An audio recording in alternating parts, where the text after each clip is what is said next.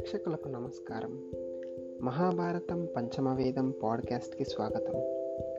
ఈ లాక్డౌన్ సమయంలో ఎంతోమంది మహాభారతం గురించి విని ఉంటారో చూసి ఉంటారు. అందులో నేను ఒకనండోయ్ ఈ విషయం గురించి పక్కన పెడితే ఇదే సమయంలో నాకు మహాభారతం మీద మక్కువ పెరిగింది. ఎన్నో కథలు ధారావాహికలు విని చూడడం జరిగింది.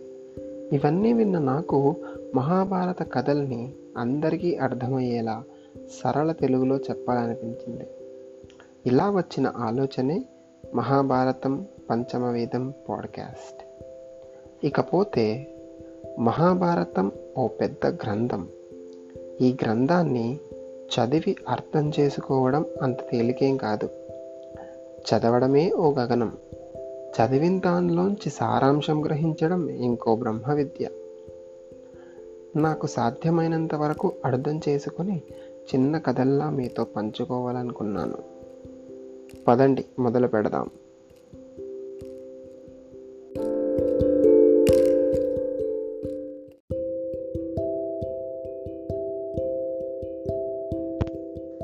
మహాభారతంలో ఏముందో తెలుసుకునే ముందు మనం మహాభారతం అంటే ఏంటో తెలుసుకుందాం. అందరికీ తెలిసినప్పటికీ నేను మళ్ళీ మనవి చేసుకోవాలనుకుంటున్నాను. మహాభారతం అనే ఇతిహాసాన్ని రచించిన వారు వ్యాస మహర్షి. ఈ ఇతిహాసంలో వ్యాస మహర్షి ధర్మం అర్థం కామం మోక్షం అనే నాలుగు పురుషార్థాలను సాధించడానికి అవసరమయ్యే విజ్ఞానాన్ని ఇందులో చక్కగా ఇమర్చారు. వేదాలు శాస్త్రాలు పురాణాలు ఉపనిషత్తుల సారమంతా ఇందులో పొందుపరిచారు వ్యాస భగవానుడు.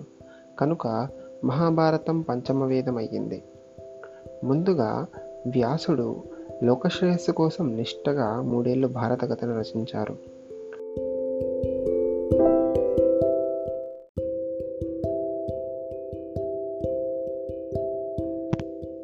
ఇప్పుడు మహాభారతం గురించి కొన్ని ఆసక్తికర విషయాలు తెలుసుకుందాం.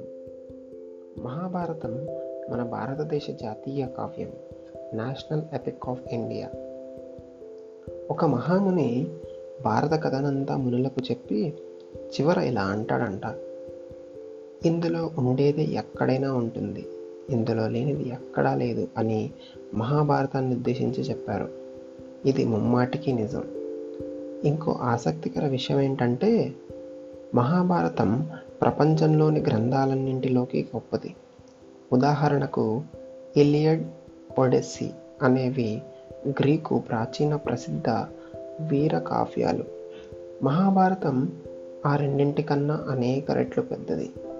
ఈ పెద్దతనం ఒక పరిమాణంలోనే కాక పాత్ర చిత్రణ అంటే ఎక్కువ క్యారెక్టర్స్ కలిగిన గ్రంథంగా భావాల వైవిధ్యం రేంజ్ ఆఫ్ ఎమోషన్స్ వంటి అంశాల్లో స్పష్టంగా మహాభారతమే గొప్ప గ్రంథమని తెలుస్తుంది. ఇంతటితో ఈ మహాభారతం పంచమ వేదం పాడ్కాస్ట్ని పూర్తి చేస్తున్నాను. ఇక సెలవు. మళ్ళీ కలుసుకుందాం. ఇట్లు మీ నిఖిల్